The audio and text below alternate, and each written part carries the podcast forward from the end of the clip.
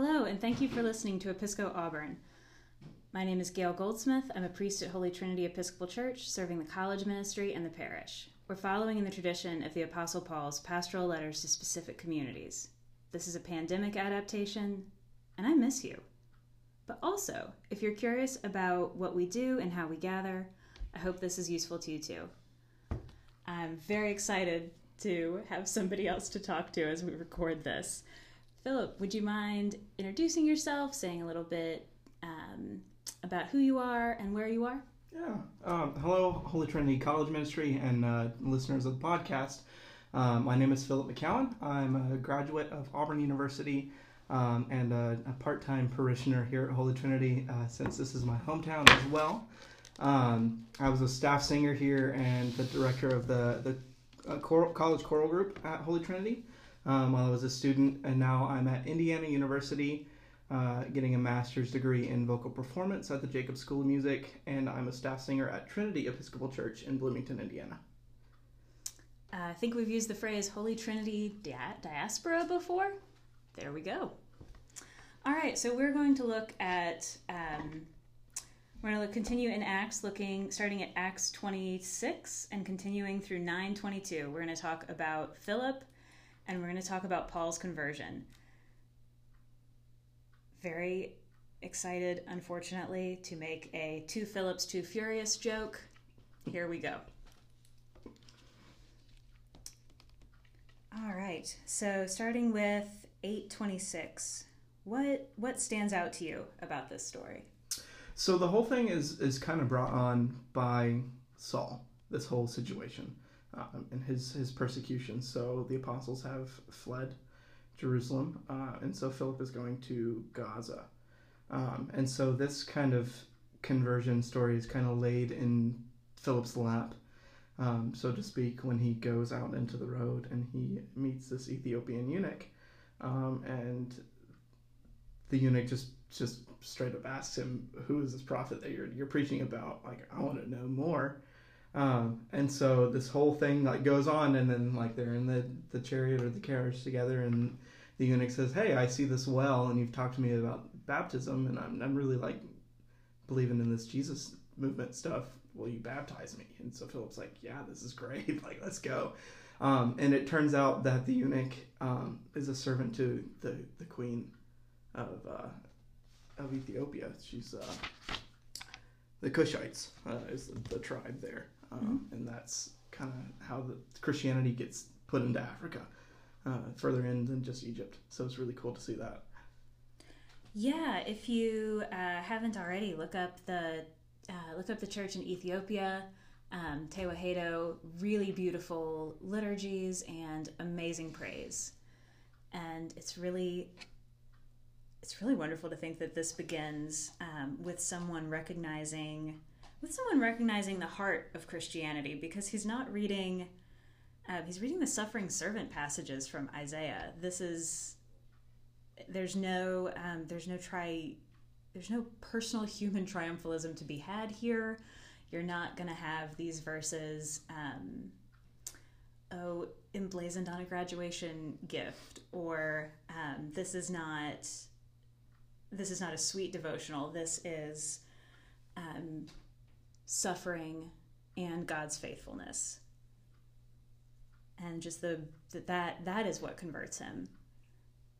I think that's a really powerful testimony. Yeah, and I mean he, he carries that with him where he goes, and that it's something that powerful from the prophet Isaiah, and then Philip just experiencing all of this has just happened with Jesus, um, to really kind of set this in and, and say this is what this means, this is what I'm about, and I want you to know about it too, is really just something cool, and then it finds one of the the oldest churches in the world. Um, the Ethiopian church was like founded in, as a nation in the fourth century, mm-hmm. which is far before the Roman Empire. So, yeah, and I think it's also really it always strikes me that a contemporary audience reading this, um, a contemporary audience reading Acts would know that um, the road to Jerusalem to Gaza, they would know what that looks like. But readers now hear this is a desert road. I I hear that I hear that emotionally, and that two people meeting in an emotional and physical desert and um, experiencing the gift of the Holy Spirit in baptism and this just unlikely, um, unlikely meeting that only God foresaw. Um, that's really powerful desert stuff.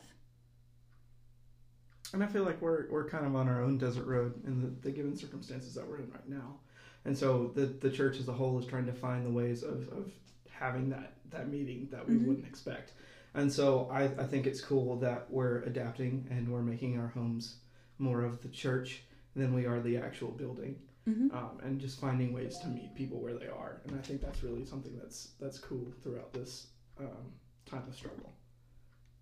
I love that. Yeah. I think um, let's talk. Let's talk about the eunuch. I, you know, I kind of wish, I kind of wish he got a name, um, but I think this is this is significant to hear, um, especially like you were saying in this in this time when, you know, if if you are a person who by um, circumstance is currently healthy. Uh, when I worked as a hospital chaplain, we would always say, you know, you're only like one left turn or like a cell mutation away. Um, sort of like health is health is a temporary illusion. Um, this would have been like understood as a like quasi ritual, quasi political state in his body and we have in um, Deuteronomy the exclusion of eunuchs from the temple, and then later in the book of Isaiah, which he is reading, um, that welcome that welcome back in, and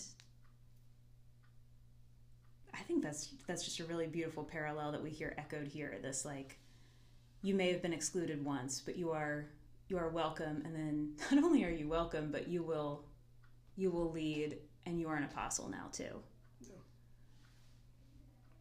And I think that's something that translates in today, especially in the Episcopal Church, with our, our motto that is all are welcome.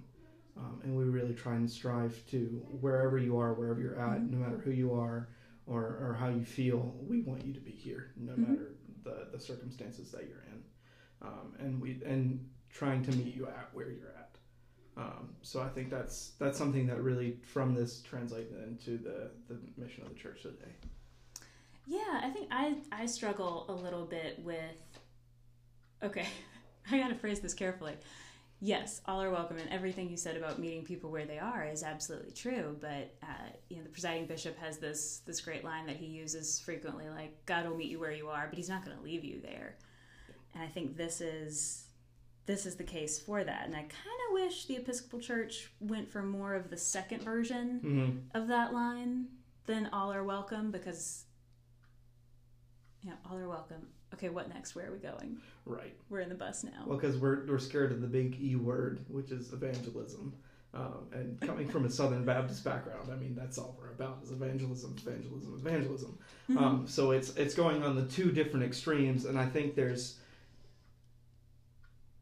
a, a sense of like being afraid to over evangelize to where we push people away, oh yes and that's why we're kind of hesitant to like push forward from the just the, the base all are welcome mm-hmm. um, because we don't want people to to be overwhelmed and then be like, okay, maybe not.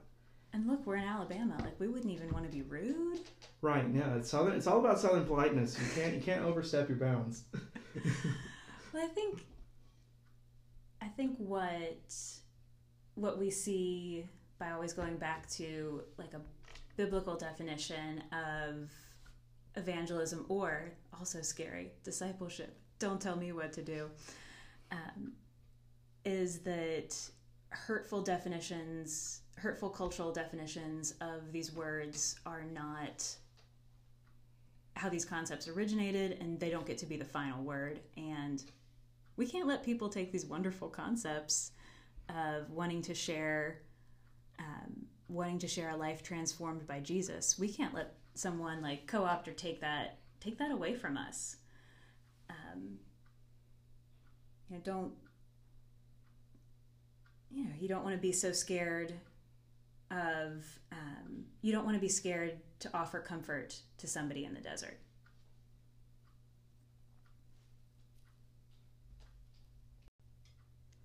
All right, let's look next at the beginning of chapter 9, verses 1 through 22. What an auspicious beginning. But Saul, still breathing threats and murder against the disciples of the Lord, went to the high priest and asked him for letters to the synagogues at Damascus, so that if he found anyone belonging to the way, men or women, he might bring them bound to Jerusalem. Let's go from there.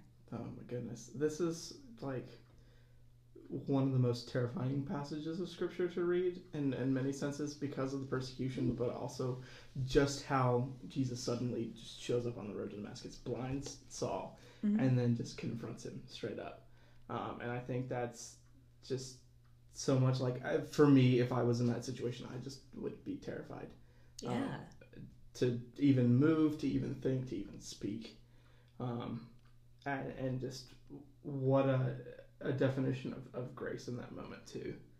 Yeah, this is just absolute bodily like fear, just I'm sure frozen to the spot. Um, I was thinking, I was thinking about uh, like the the TV show The Good Place, and it, it one of the points it makes is that you know as it tallies up like however many points per um, moral wrong or bad action is that we don't always see the effects, sort of like the butterfly effect of using, say, like a plastic bag. And we we see here Saul gets confronted, you know, with the with the, the face light and just um, amazing presence of Jesus saying, "I am Jesus, whom you are persecuting." Yeah, like here is here is this supernatural confrontation. Yeah. Um, and in a way, he's getting like contract with the entire Trinity in this process mm. too, because um, out in the conversion it is like God who struck him with blindness, mm-hmm. and then it is Jesus who meets him, and then through the power of the Holy Spirit of Ananias coming in and lifting the the blindness off of Saul um, oh. it's the impact of the Trinity that's all through this, and I think that kind of sets in the faith even more mm-hmm. with Paul um, because he is he's experienced the entire Trinity through this this circumstance. I love that. Yeah, and he goes on he goes on his way filled with the Holy Spirit. That's a that's a big phrase and theme for Acts. I love that. Experiences yeah. the whole Trinity.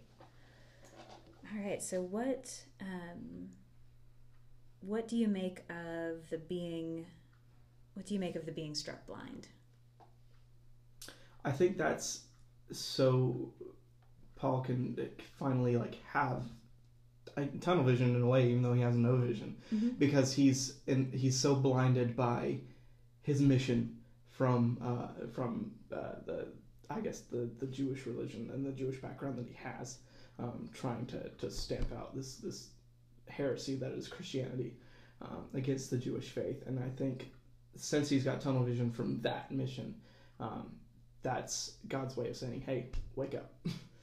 Yeah, and he'll he describes himself as a Pharisee among Pharisees. Like this is a tremendously um, learned, scholarly, um, knowledgeable, and passionate in his convictions guy, and this I don't think it's going too far to say that leads to like a, an inner sense of control and righteousness. Yeah. So I can only imagine, you know, if that is what had been fueling him, having to depend, having to depend on other people, the the men who were traveling with him, and then Ananias, um, getting the call that he does. I. Yeah. That's another instance of what must have been what must have been like bodily fear like oh you want me to go see who? Uh, will willimon a methodist um, i think yeah methodist bishop has has this great line that he preaches about you know jesus says you have to love whoever i dragged in. Yeah and you know ananias faced a very real threat from saul before jesus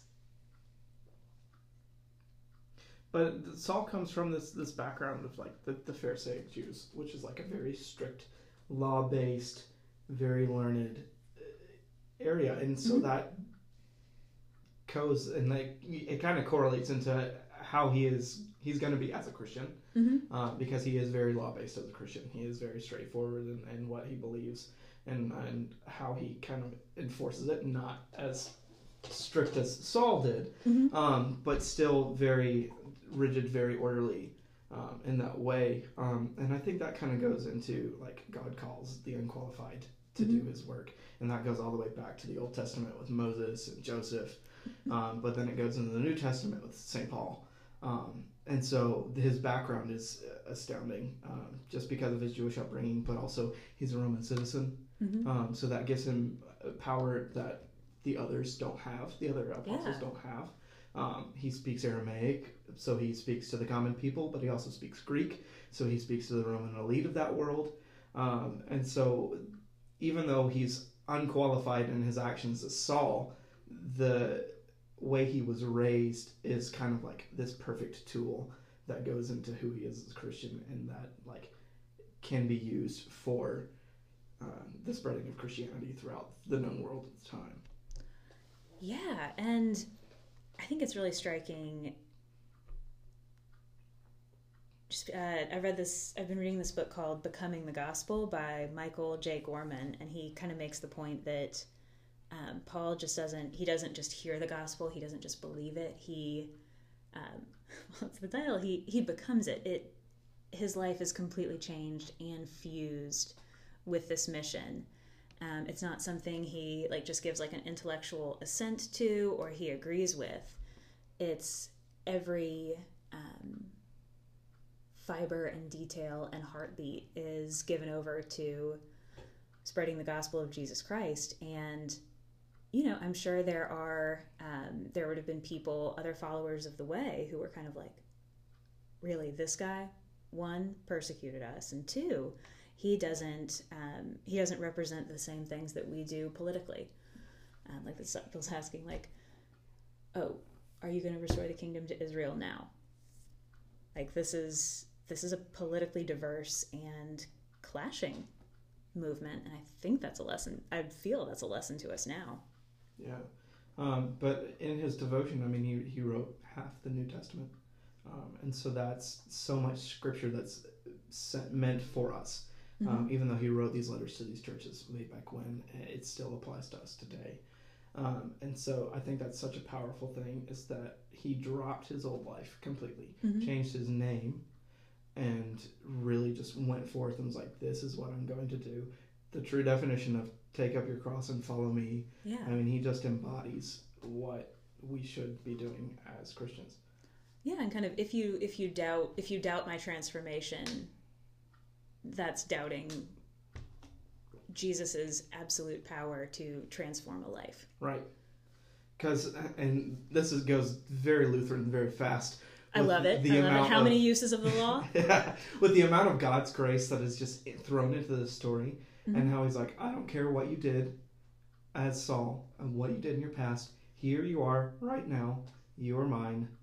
Let's do this. Like Paul wrote, while we were yet sinners, Christ died for us. Mm-hmm. And so it's just kind of, I'm going to push forward, and this is like a life changing moment.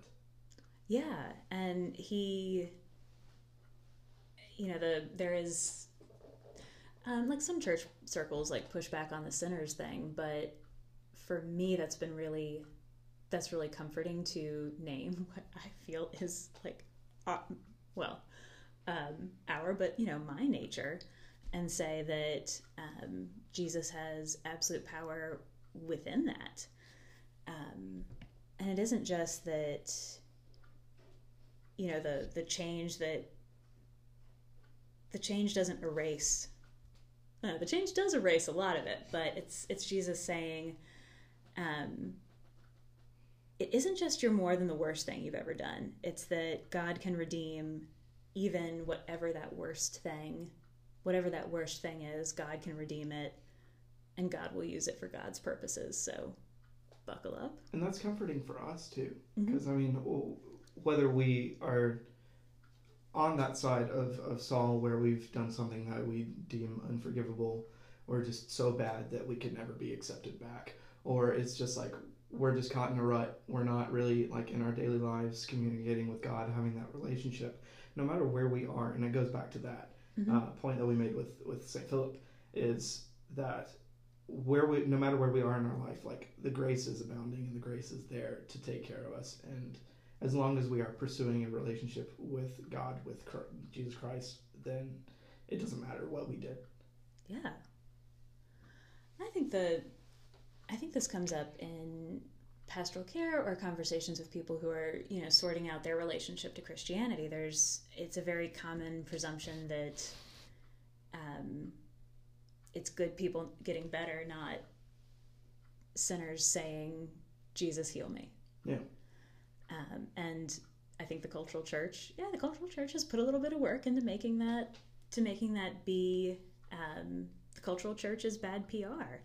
But the more we talk about like our own stories of feeling God's grace, um, overcoming our overcoming our own brokenness, like that that is what changes people's lives. Yeah, because not everybody needs to have this like amazing conversion story like St. Paul, like these other people who were just like at rock bottom, just like having this this terrible time. It can be I was at vacation Bible school and like it just suddenly clicked. I like what this Jesus guy has to say. I want to be a part of it. Yeah. Like your conversion story, no matter where you come from, is equally as important, no matter like how huge it was or how little it was. Yeah, and you are getting you are getting all of that. You get that same grace. I mean, you may not. you can have. You can absolutely have like this kind of Paul conversion. That is that is available to you, and that is coming for you. But you can also, like what you were saying, it can just be it can just be realization. It can be acceptance. It can look a variety of ways. Um,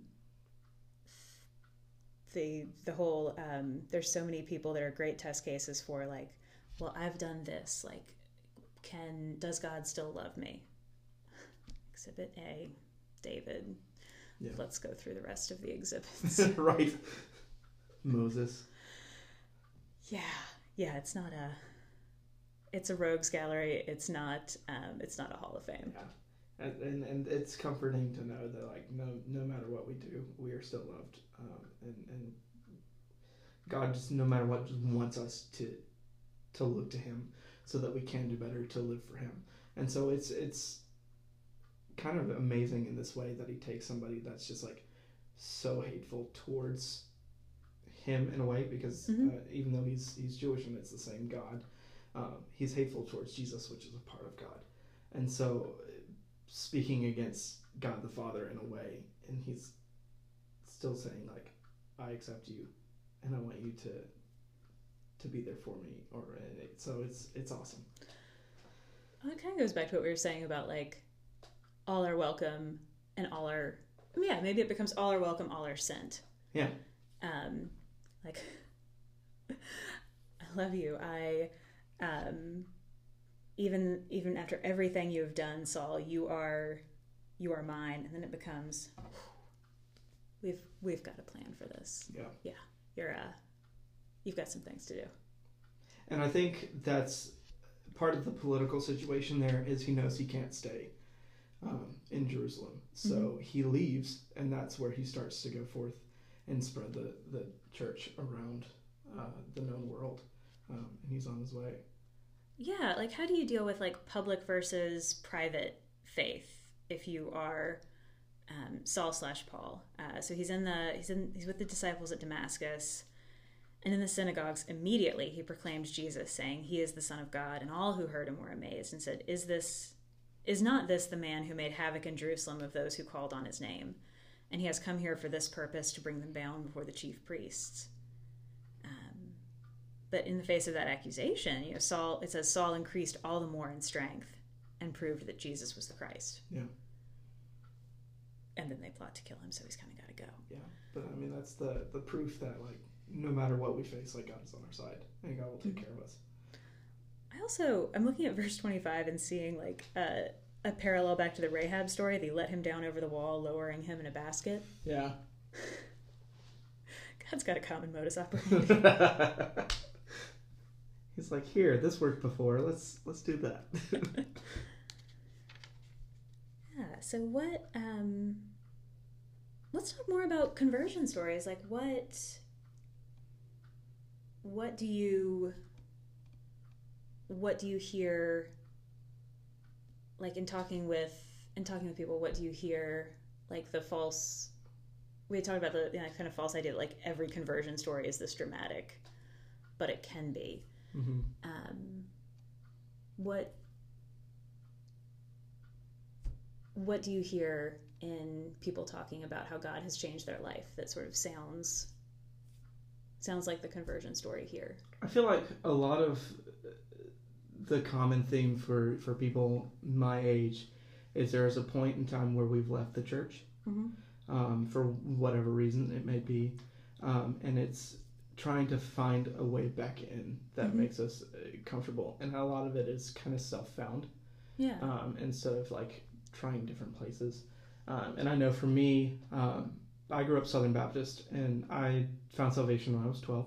Mhm. Um, but there was a period of time through high school um, where I just didn't go to church at all. Um, and it was kind of exhausting to, to go, and the messages that were there. A lot of the messages were good, but it was very like in your face, like you must repent at all times, or like salvation is not going to be attainable for you, kind of hellfire and brimstone stuff. And that's not That's hard to hear. yeah, that's that's not the gospel that I really wanted to hear. And I, Mhm. I know that like God is a vengeful God and God is a wrathful God, but He's also a loving and a caring God. And I Mhm. think He is more of that than vengeful and wrathful. Um, and He shows that on the cross. Uh, so it's it's for us. I think it's finding like our own groups of people. Mhm. Um, and I know for me that was the fraternity that I was in here at Auburn, um, Legacy Brotherhood. Um, and it was a group of guys that were just very faith based and very like welcoming and comforting, and that kind of got me in back into church and, Mhm. and finding my way there, and then finding the Episcopal Church um, in in my latter part of, of college, and kind of finding that ministry that really does preach about God's love and is very welcoming. It was like we don't care that you haven't been to church in years. We don't care about like where you fall into sin and where you come from in that. We want you here. We want to help you find that relationship with Christ and we want to push you forward and help you grow spiritually. Yeah. Amen to that. yeah, I think I think it's really common in talking in like stories of faith or, or talking about just uh, how to relate to churches this like idea of seeking and you know research and and find a place and I, I don't want to I don't want to uh, dismiss or downplay that because I know a lot of people have really powerful stories and they they sort of need that that sort of intellectual exploration first. But it is i think this passage makes a clear case like it is also available to you if you do not look for it. God god will come find you. Oh, definitely. god god will come find you. Um, so even if if all of these things start to feel futile or not um, or aren't entered if the search the idea of like searching and looking and finding a match is not futile and is futile and doesn't feel as useful to you like just wait god's coming for you Yeah. yeah the, the good thing is like God finds you at your best and God finds you at your worst. mm-hmm. Um, and I think a lot of times we do kind of have the more experience and God finds you at your worst Mm-hmm. um, more than anything. And so like you just you look for it, and sometimes it's just um, there's a podcast that's called Free Mustard Seeds, and it's a, a Catholic priest out of um, I think Michigan, um, and this really goes into his Advent series that he had a couple years ago. But it was his Advent mission was finding daily comings of the Holy Spirit in your life, and Ooh. so just like something that was like really good for that day or something that was not so great but then kind of like transformed into something that was really useful i mean that's something that the daily spirit the, the holy spirit is working out daily in your life Mm-hmm. and so kind of looking for those things that are, are just kind of maybe minute maybe huge and just kind of turn your life around for that day or just was like that was a really good thing and that was because of, like christ was working in my life you know and so i think that's a good not only in like an Advent mission, but just an everyday thing to be just aware of of the Holy Spirit working in your life day to day. Yeah, I've been I've been praying the Ignatian examen more in a time when in some ways I I'm having less new experiences with this um, physical distancing and uh, you know limited limited mobility thing. That surprises me because I I think I've in the past I've used it to sort of like pray my way through. Um, a trip or a life stage like moving to Auburn, like a life stage with a lot of change and Mhm. energy. And it it has surprised me the like the beautiful moments that I have overlooked any other day that I am seeing now. And just the strange the strange beauty of the Holy Spirit there. Like, you know? Yeah, because one one of the overwhelming like things for the Holy Spirit with me is was trying to find where to go for graduate school, Mhm. like auditioning at all these places, and there for a while it was like all these doors were just closing and closing and closing, and I was like, this is really bad. Like, what am I doing? And it was like, what? Because I had two paths that I wanted to go, and I had a huge interest in choral conducting, but I also had a huge uh, in, interest in opera, Mhm. and so it was kind of finding that way of where do I go, and a lot of those doors for choral conducting were just closing and closing and closing, and I was like, okay, um, and one opened, and that was Indiana, and I was like, okay, this is where I need to be, this is where I Mhm. need to go, and I need to pursue opera like wholeheartedly and fully with with all I have because this is the the place that God's guiding me to go to. Mhm. Yeah, like the the path emerged. Yeah, yeah like our own our own human control will not will not bring us uh, to what we want yeah, because I, I I knew what I thought I wanted, and it was kind of like, no, that's not what I want for you. So you need to go do this because it's going to be better for you. And I was like, okay, that that works. That's the answer I needed. yeah and i think like i got i got what i thought i wanted is a pretty devastating sentence Yeah, like thinking about like the what is it the um oh ernest hemingway and the si- sad six word short story like what is it baby shoes never you never worn yeah, um, I got what I thought I wanted is a pretty sad sentence. Yeah. All right, so this has been really fun. Philip, thank you for having this conversation with me. If um, if anyone is listening and would like to continue the conversation, email me at gail at holytrinitychurch.info. I'll share it with Philip and we'll get back to you. Thank Yeah. you. Thank you. All right. Have a blessed day, y'all, and shoot us an email and tell us what God's doing in your life. Hope to hear from you.